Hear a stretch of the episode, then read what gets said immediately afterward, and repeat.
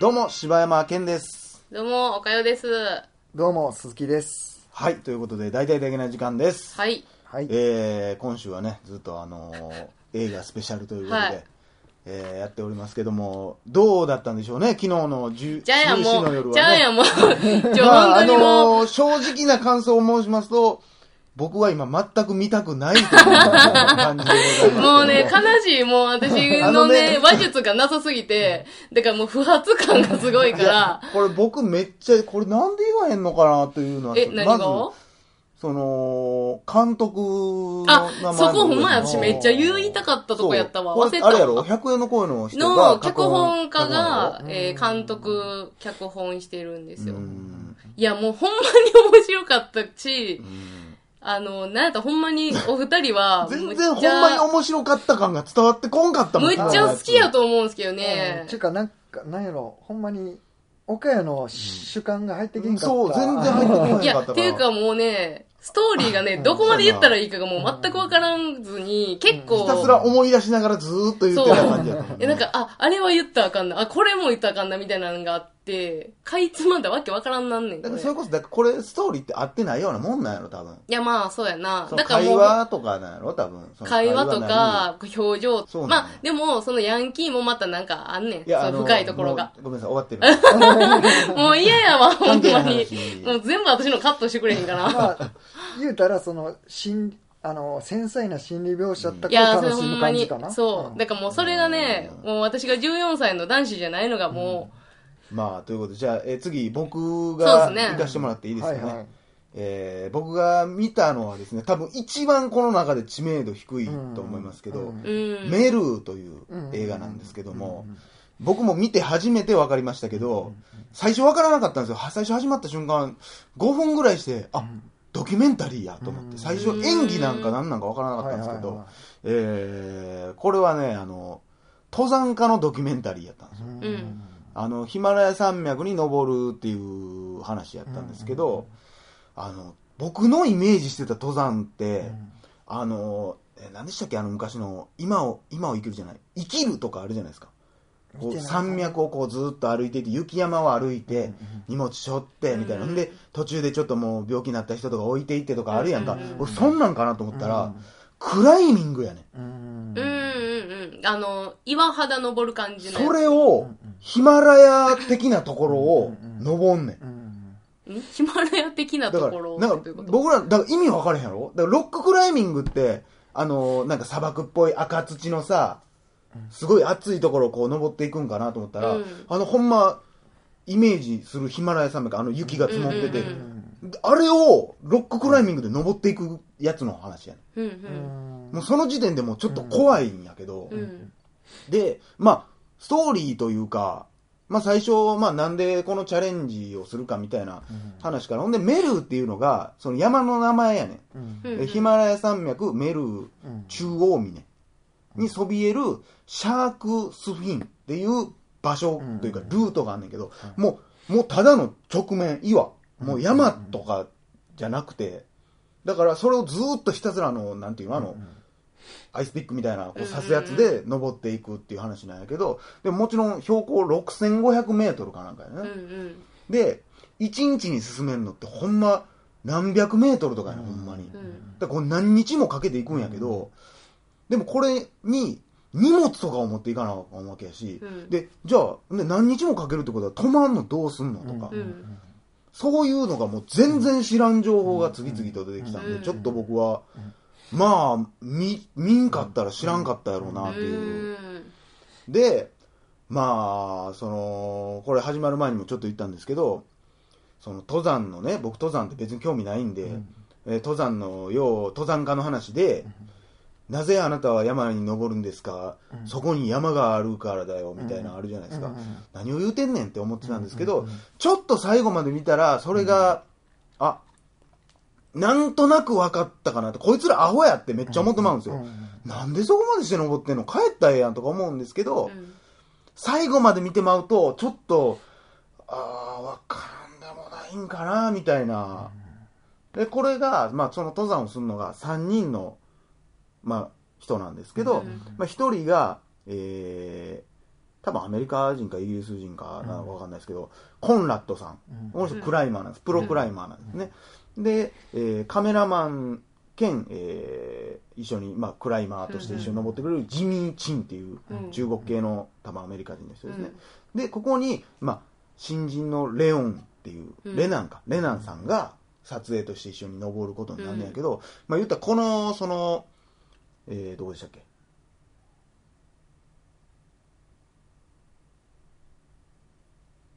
このメルのシャークスフィンっていうのは、未だに誰も登ったことがない、うんうん。結局最後まで行けたことがないとこやって、それを今回登ってみようと思うっていうので、えーチャレンジするんだよな、でこの3人で。うん。で、もともとこのコンラッドさんっていうのは、昔からまあプロですごいクライマーとして名を馳せててんけど、それはこの人と一緒に、もう一人アレックスさんかなんかっていうパートナーと一緒にやっとってん。うんですごい新人やみたいなんて言われててんけど、実はこのアレックスさんをこの人は一緒に登山中に事故で亡くしてしまってんな。うんで、その時にもう、やめとってんけど、もう、もうちょっと鬱みたいになって思って、引きこもっててんけど、まあ、君は才能があるし、みたいなことでいろんなこと言われて、結局また山登り出して、結局今またすごいクライマーになっとって、で、このジミー・チンっていう人とずっとパートナーとして今もやってて。だから、言ったらこのコンラッドさんはすごい山の怖さも知ってるし、登るリスクとかも分かってるんやけど、それでもやっぱりちょっと山に取り憑かれてる、もうちょっと病的なうん人やね。なんでそこを登るのかもう、正直、はっきりとした理由はもう見ててもわからないんですよ。うんでもまあ登ると。で、このジミー・チンさんとここのコンラッドさんはすごい信頼関係があんねんけど、10年以上一緒に登ってるのかな。でもこのレナンさんっていうのはもう全くのほほぼ新人やねんけど、コンラッドさんがたまたまなんか YouTube かなんかで、このレナンさんがフリークライミングかなんかっていう、命綱も多分つけんつけてないんかな。で、手だけで、もうだからピックみたいなのなしで、めちゃくちゃ高い山、ほんま、ミッションインポッシブル2のみたいな、うん。あれをずっとクライミングしていくのを見て、あ、こいつはすごい才能持ってるっつって、で、一緒に連れて行くことにしたんですよ。こんな危険な山に。で、3人で登り始めて、で、これほんまみんな多分映像で見ると分からへんと思うけど、えー、一人が先にこう登っていって、その、なんていうんですか、い命綱を刺すピンみたいなのをカンカンカンカンって刺して、で、後の人は二人下で待ってるんですよ、言ったら。宙ぶらりんになりながら。で、それを言ったらタグって二人三人と登っていって、ほんならもう今日はここでテント張ろうかって言うんですけど、テントを言ったらいっぱいその釘みたいなのをいろんなところに刺して、テントも宙ぶらりん状態のテントに寝るんですよ。すごいな。すごいやろ、うん。ほんで、それが何日間も続いて、えー7日目ぐらいになった時に、猛吹雪がやってきて、まあ山ですから、で、それが4日ぐらい続くんですよ。もうその不安定なテントに。で、結局、えー最低限の荷物しか、最低限の荷物しか持ってなくて、1人100キロぐらいの荷物持ってるんですね。それでずっと登っていってるんですけど、で、このままやったらもう飯もなくなるっつって、で、削ろうっつって、1日1人チーズ1切れと、なんかスープちょっとだけみたいなのをうん。の飲みながら、まあ結局十何日間、15日間ぐらいかけて途中まで行ったんですけど、もう燃料が尽きてしまって、もう寒いですから、でその火を焚く燃料とかもなくなってもうて、もう結局もう無理やって諦めたんですよ。でも絶対またやろうと言って山を降りたんですけど、もうでちなみに山を降りた時にはもうみんなもう足つる抜け。でもうほぼ腐ってるみたいな状態になって、それでもまだ登るって言ってて、3年後にじゃあちょっともう一回みんなでチャレンジしようっていう話になるんですよ。で、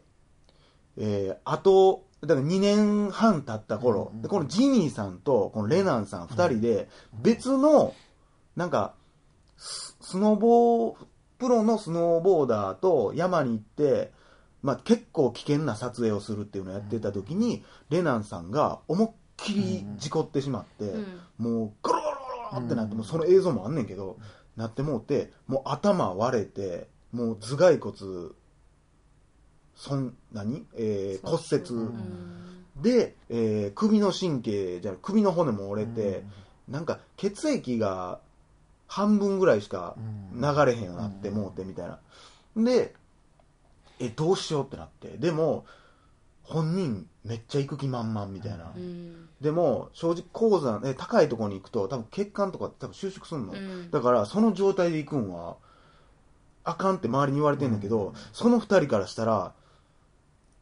よう言わんわけですよ。いやお前はちょっと来んなよって。その後でドキュメンタリーとして語ってるんですけど、来ん。なよとはよう言われへんしでも周りは俺らのことをすごい冷たい目で見てくるし、お前らアホちゃうかってそんなやつ連れていくって、そいつも危険やし一人が危険ってことは全員が危険なんやぞみたいな話になんねんけど結局でも本人の意思を尊重してしかも本人もめちゃくちゃリハビリとか頑張って、また3人で挑むことになるんですよ、ほんで、まあ、山に登っていくんですけど、もう途中でこのレナンさんが頭おかしになってくるんですよちょっとずつ、もう何喋ってるか分からへんようになってきて、でもう映像にも残ってるんですけど山登ってる途中ですよ、山登山というかそのピッケルでこうバーンピッケルかな分からんけどこう登ってて、でなんかここの辺に足なんですかこのズボンのところにカチャカチャカチャカチャいろんなものつけて、うん。ちょっとずつちょっとずつなんかつけていくじゃないですか、あれをやってる途中にあれ？俺何やってたんやったっけ？って言って下を振り返るんですよ、だから今自分がどこにおるかも一瞬分からへんようになってたりとか、でそそれはの後遺症的なことなの？高山病高山病的なもんも多分あると思うんやけど、で正直でもそうなった時も、その後の2人はあのもうこの状態まで来たら下ろすこともできひんうし、ん。もう信じるしかないって言って、でまあどうなんねやみたいな話やねんけどな、うん。でまあ結果から言うと、まあ、このドキュメンタリーなんでもう分かってるんですけど、一応まあ登りきるんですけど、うん。それまでのまあドラマというか、うん。まあほんまに辛そうやねっていううんこの途中も。でもだから最後まで登った時のなんかこのあーでもなんかちょっと分かるようなアホやアホというか、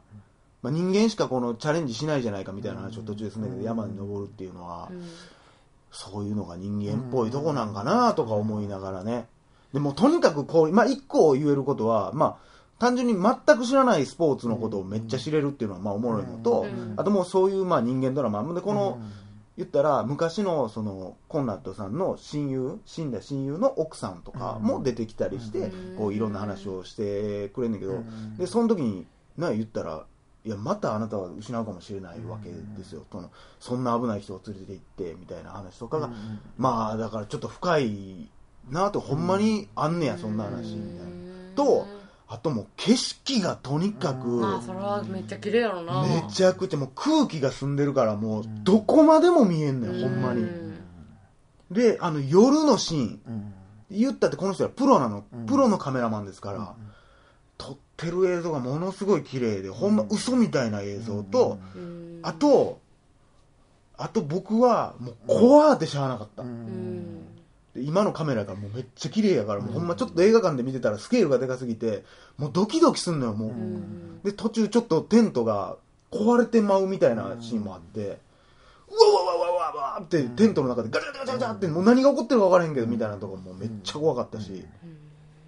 ていうこうハラハラドキドキもありつつ、感動もありつつ、しかもこれちょっと数字の問題でね、ちょっと見る前に、あのー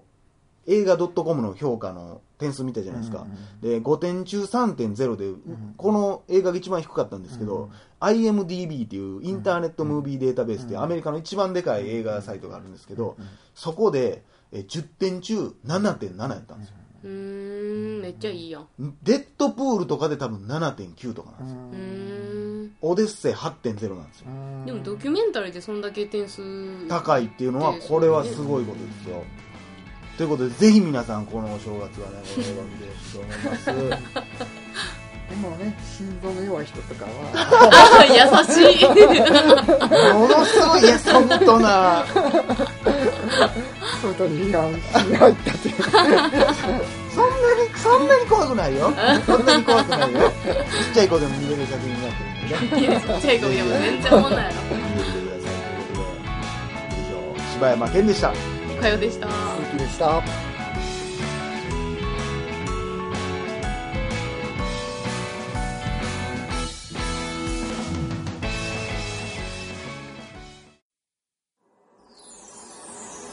ポッドキャスト最後までお聞きいただきありがとうございました。大阪の一般人によるポッドキャストでは番組へのご意見ご感想または取り上げてほしいテーマを募集しています。応募はエピソードの中のお便り過去配信エピソードはこちらというページの中の応募フォームからお送りください。皆さんからのご応募お待ちしてます